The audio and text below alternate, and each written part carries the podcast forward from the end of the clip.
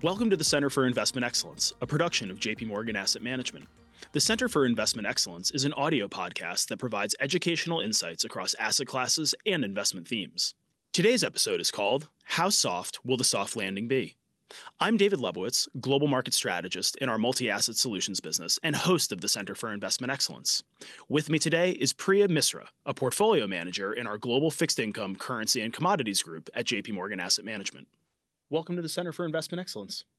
Thank you. Great to be here with you today. Well, I'm uh, I'm looking forward to our conversation because it's been an, an eventful week in the market already, uh, as evidenced by yesterday's uh, January inflation print for the U.S. and, and the subsequent market reaction, both on the equity side but also on the rate side, which is going to be the the topic of conversation today. And so, you know, generally speaking, when we think about the direction of travel for the economy this year, we we don't really see a terribly elevated risk of recession. We think generally a soft landing is is still in play. We're thinking about the way the probabilities may be tilted around cycle extension and sticky inflation, but you know the base case is is no recession in our view, uh, and a moderation in growth down towards something near trend. But would love to kick off today's dialogue with you know letting you opine on your market view. And so, you know, what's your general macro view for 2024, uh, and how are you thinking about the U.S. economy specifically with respect to uh, both growth and uh, and inflation?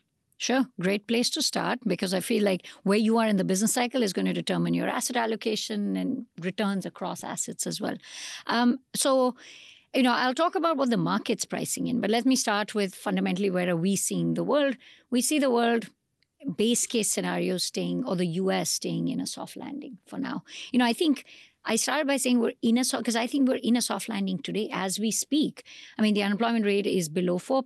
GDP is actually a little bit above potential a lot of one-off factors. We think, um, you know, GDP is probably going to get closer to one and a half to two percent, which is slightly below potential or close to potential. Um, inflation heading, it's going to be a bumpy road. I, that's how I saw the the uh, CPI report. It doesn't derail our view that inflation's heading lower.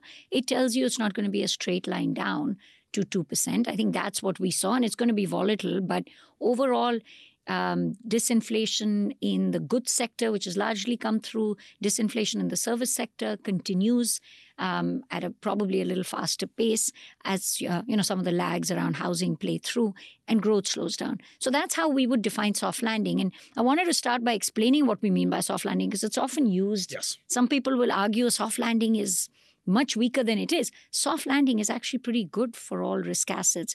But there's another key component of soft landing, which is the Fed that is able to reduce some of the uh, restrictiveness of their policy, both from the balance sheet as well as interest rates. And I think this was the big shift in December. In September of last year, the Fed said higher for longer. And personally, I was worried about a soft landing playing out because if the Fed keeps rates restrictive for long, then the impact, the lagged impact of monetary policy restrictiveness starts to impact the economy. That really, the Fed changed its tune. I think they saw the improvement in inflation. They saw the narrow path towards soft landing and they're trying very hard to keep it going. And so the shift we've seen in the Fed reaction function is one where they're saying, well, we can start normalizing. So that's a key component of why we think the base case is soft landing because we think the Fed is going to start to cut rates within the next few months. By the middle of the year, we think they're starting to cut rates. We also think they're going to taper QT to try and finesse exactly where the balance sheet should end, but to prevent staying restrictive for too long. So the combination of inflation that's declining, growth that's moderating, and a Fed that's starting to normalize policy allows the soft landing. But we're all markets people. We have to look at everything, all the other um, alternatives. I'll talk about the two other alternatives uh, alternative paths for the economy. One would be a hard landing or a recession. And that would normally imply, you know, either zero or negative GDP, uh, rise in the unemployment rate. I would argue above 5% would be what would be consistent with a hard landing. We don't see it yet, but, you know, as those of us that have lived through many recessions, it, every recession starts out looking like a soft landing. I will push back and say every soft landing also starts out looking like a soft landing. there haven't been too many, but the few that there have been. So it's hard to really extrapolate from data today. So recessions tend to be nonlinear. You can have a sudden shock that can worsen the unemployment rate, or the cracks that we're seeing, some cracks absolutely in the economy deepen. So that's the scenario I would say 20, 30% chance of a hard landing. And then there's another uh, possibility, which is a reacceleration. I struggle with that because I think policy is restrictive. But the argument is well, policy has eased, financial conditions have eased in the last few months. Let's say the Fed starts to cut. Do we get an acceleration in growth and an acceleration in inflation, which actually stops the Fed from cutting, maybe hiking? I think we're very far from that. But it's certainly something, as we're all thinking about different scenarios, we certainly keep that as a tail risk in our mind. Exactly. And I also think with with markets pricing, having been pricing this very narrow path, right? It seems laser focused on kind of soft landing, maybe Goldilocks, Fed easing, right? It's not that you necessarily see the hard landing or the reacceleration play out, you know, to its full extent, but more so that you begin to see signs that that may be in play and that ends up being a fly in in the market's ointment. And I want to I want to stick with that and ask you about the Fed because we debate this a lot. You know, does it matter when they start to cut rates, or is it more about if they cut and by how much? How do you think about that that Fed reaction function? So for anyone who trades Fed fund futures, March, May, June, if you're really trading or SOFR futures, it matters a lot for the rest of us that don't trade those specific meeting OIS or meeting futures, I actually think it doesn't matter whether they start. What's a few months among friends? Right. whether they start March, May, June. Today, the market's all up about July. It doesn't matter. It's the total amount of cuts. The Fed gives us this dot plot that we all look at. It's a way they communicate their reaction function. That gives us 24, 25, 26 cuts. It's a calendar date. We look at the total amount of cuts that we think the Fed is projecting that they're likely to do versus what the economic outlook would argue, or Taylor rule, or different metrics of how much they should cut versus what is priced in. And there, despite all the talk of too much of cuts is priced in, you can argue that you know maybe the market's pricing too much in the start of the cutting cycle. When I look at the total amount of cuts, we're actually pricing, the market's pricing in less cuts than what the Fed themselves are talking about. So, to give you a sense of numbers, that terminal rate, which would be the rate after all the cuts uh, that the Fed has penciled in, is 2.9. Their long run dot is 2.5, so I give you a range. The, according to the Fed, the cutting cycle will end around 2.5 to 2.9. The market's at 3.6. So the market's pricing in these cuts from Fed funds is five and a half to 3.6, about 200 basis points of cuts. In our view, in a soft landing, they get to about 3%, which is close to the Fed's dot plot. So there's more room for more cuts to get priced in, most likely next year or the year after, um, in a soft landing. In a hard landing, they're not cutting to neutral, they're cutting below neutral. So that's the scenario where there's absolutely room for a lot more cuts to be priced in. But as I said, that's not our base case. So we're not focused that much on that scenario, but if it does start to look more likely, then you can have more cuts getting penciled in. So let let's stick with the base case because for a while now, you know, the the kind of narrative in the market has been that bonds are back, right? It was the narrative at the beginning of 23. If you think that, you know, recession and aggressive Fed easing is not the base case view, how are you thinking about high quality fixed income? How are you thinking about duration in this environment? I love high quality fixed income. Two reasons. Yield, and not just yield, for those of us that look at inflation all the time, many of us do, real yield. 10 year real yields in the government bond market is at 2%. So you're not taking any credit risk.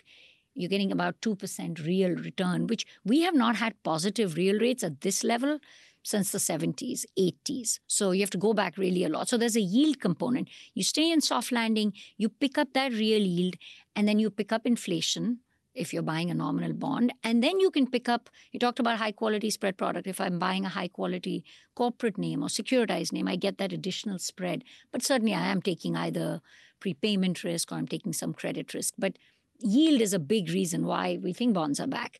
The other reason is diversification.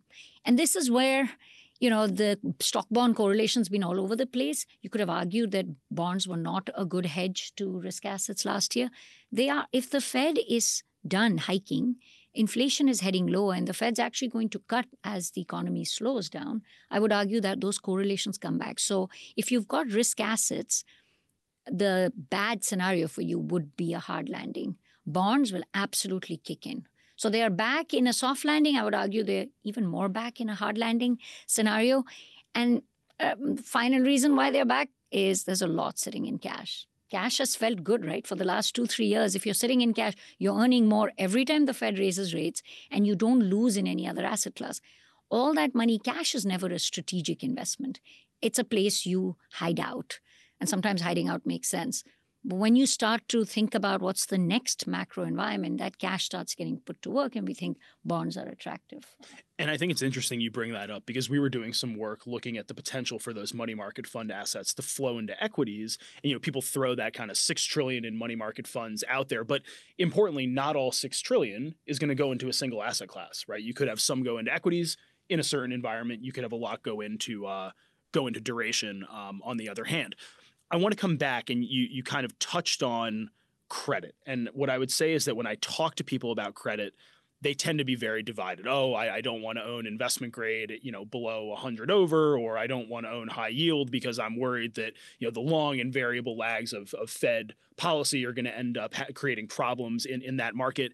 How do you think about credit today, and and more importantly, do you see opportunity in aggregate, or is it more at the individual bond level? So I think there is opportunity in aggregate. We do like credit spreads across the spectrum. So high grade corporates, high yield. I would say there's aspects of high yield sector that we think is attractive. Loans would be one. Loans have actually lagged a little bit of this move. I would say owning some of these levered loans or CLOs, uh, securitized credit. There's seasoned securitized credit paper, which is ultimately credit. It's tranched out but it's credit. So I would say there is value in sector. There is absolutely value in bonds. In fact, active management, where you can actually look at the business model, you can look at the balance sheet of companies and see, well, who did the right thing the last couple of years? When rates were low, how many companies locked in funding or refinanced? And if you did that, that interest rate increase or the what the Fed did for the last two years has actually not had a terrible impact on you. Your earnings are good, you've got good leverage. And so actually those owning those companies. So there's a lot we can do at the individual bond level. There's a lot you can do at the sector level. The pushback I would say for people who are telling you spreads are tight, they are pricing in a soft landing. Yeah. So, you know, if I, I wish I could say, well, they're all pricing in hard landing. And so we get a huge spread compression. I don't know if there's a massive spread compression potential. There's carry, meaning I'm earning 75, 90, 120 basis points. Seeing some single A financials, 100, mid 150 uh, uh, range, you buy that, you pick up that 150 basis points. Make sure you know what you own. That's a big thing. I tell every investor know exactly what's in your bond portfolio, what's in the aggregate index. So, know what you own, do the credit work, but you're picking up spreads. The reason spreads are tight is the economy has been remarkably resilient.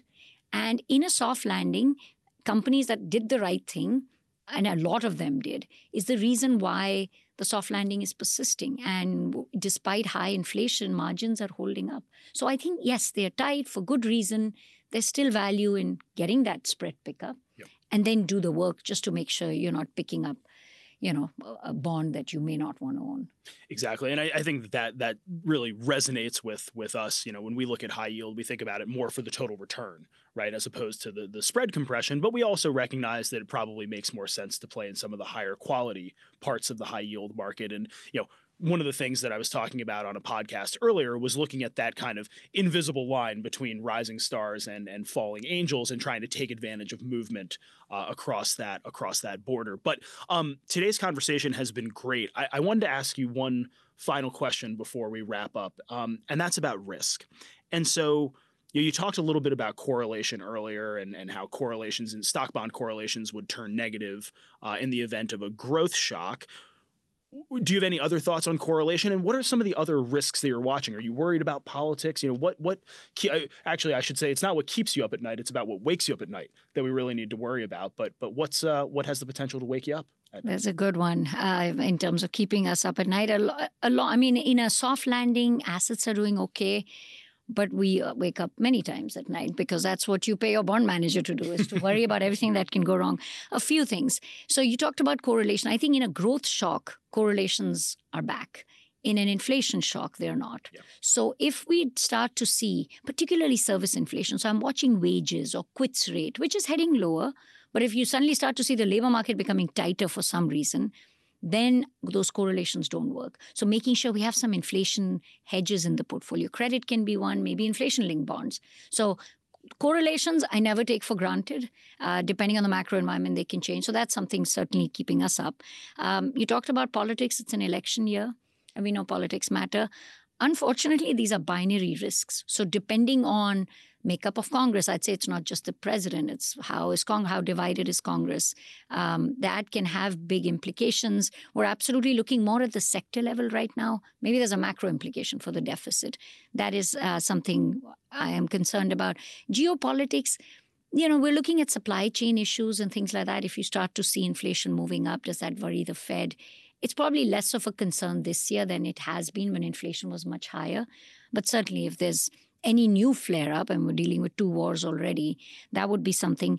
Um, while we're talking about global issues, I will say the BOJ that has been in negative rates now for 10 years, uh, they are likely to exit negative rate policy. If they just stop at one hike, then I think that's base case. If they actually embark on a hiking cycle and they're taking rates much higher, some of the demand for uh, US treasuries has come from the rest of the world. Does that start to change? And I would look at China as well. Is there any big fiscal stimulus in China? China has been underperforming now for a few years.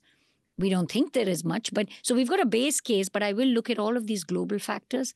And the last one I leave you with is you want bonds to be liquid for you. So we want to make sure that we've got liquidity in our portfolios because in an event where you need that liquidity, make sure that the bond portfolio has enough assets and we can't they can't be all 100% liquid because then you know you don't earn that carry. But making sure we prioritize liquidity risk as or the value of liquidity and government bonds give you that that's just something when things are so well priced i want to make sure that we've got liquidity risk so that you don't have to liquidate assets in a diff- more difficult market environment. Well, I think that that makes a whole lot of sense, and I like that you ended on the liquidity issue because unfortunately we don't have time to talk about private credit, and you told me that that, that wasn't an area that you wanted to dive into. So very uh, very nice navigation there, but uh, but thank you so much again for for joining me today, and uh, looking forward to having you back again soon. Thank you, David. Thank you for joining us today on JP Morgan Center for Investment Excellence. If you found our insights useful, you can find more episodes anywhere you listen to podcasts, on our website, and on our JP Morgan Asset Management YouTube channel. Recorded on February 14th, 2024.